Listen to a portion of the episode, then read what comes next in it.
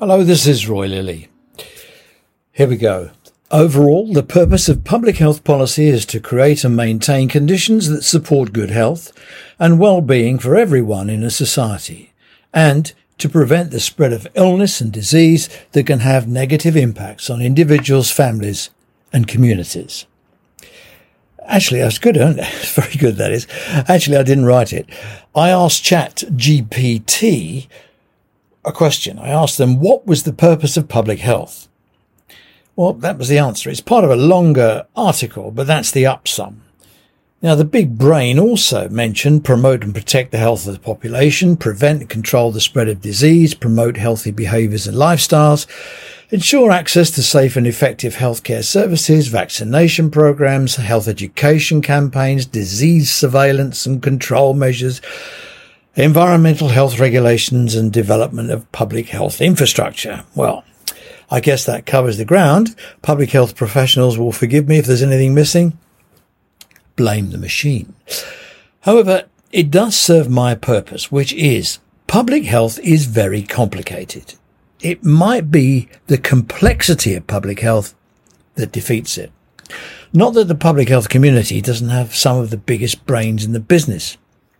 It's a management maxim to say things are a mile wide and an inch deep, or the other way round, an inch wide and a mile deep. Public health is a mile wide and a mile deep. Almost every part of our lives is in some way connected to public health. Education, housing, transport, the roads we walk and the air we breathe. Moreover, it straddles policy, spans Whitehall. If government were a tube of toothpaste, the stripe would be public health. Trouble is, it's not. Government is competitive. Departments vie for money, priority, airtime and attention. Government does not work in lockstep.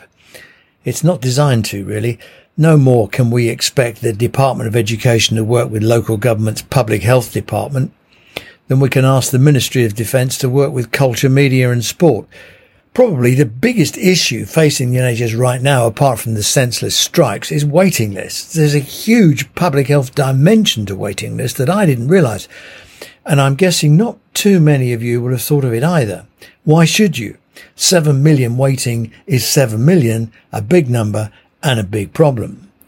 In fact, we didn't really know it was likely to be 7 million until in 2021, Johnny Pearson Stuttard and co at, at LP, LCP, forgive me, LCP, told us the list wasn't 5.8 million, but there was an estimated 7.8 million who were yet to come forward for care. Well, how right they were. Well, they've done it again. LCP are telling us this time waiting lists show geographical inequalities. Now, it's fair to say the elective recovery plan shows reasons for optimism, but the largest challenges still lay ahead. There is a 29%, 29% difference in the number of people waiting in the most and the least affected regions. LCP spell it out. The east of England have 12,918 per 100,000 people, the most people waiting for elective care. And the southeast has the least, 10,000 per 100,000 people. The southeast has also seen 18 months waiting re- lists reduced by 51% compared to the Midlands, which has only seen a 20% reduction. The analysis also highlighted that if the regional disparities weren't addressed, inequalities in health access would worsen. Think this is just part of the course? Well, think again, particularly if politics is the name of your game and getting elected is all that matters to you. Constituencies won by the Conservatives from Labour in the 2019 general election are concentrated in areas where unmet need is far above the national average. For example, Bury North constituency, where the Conservatives hold on by 105 votes, 105, the unmet health needs are 12% above the national average.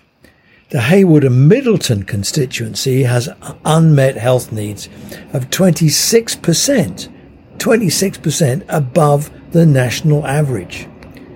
And the Conservatives there hold a majority by 1.4%. Ooh, ouch. Leveling up. Level out, level off, level best. The level best we're doing may not be good enough, and I'll level with you. We might need to find the next level. Public health is like so many other parts of healthcare. It's awash with data. Without data, we fly blind. With the blizzard of data the NHS has, it's like flying in a snowstorm.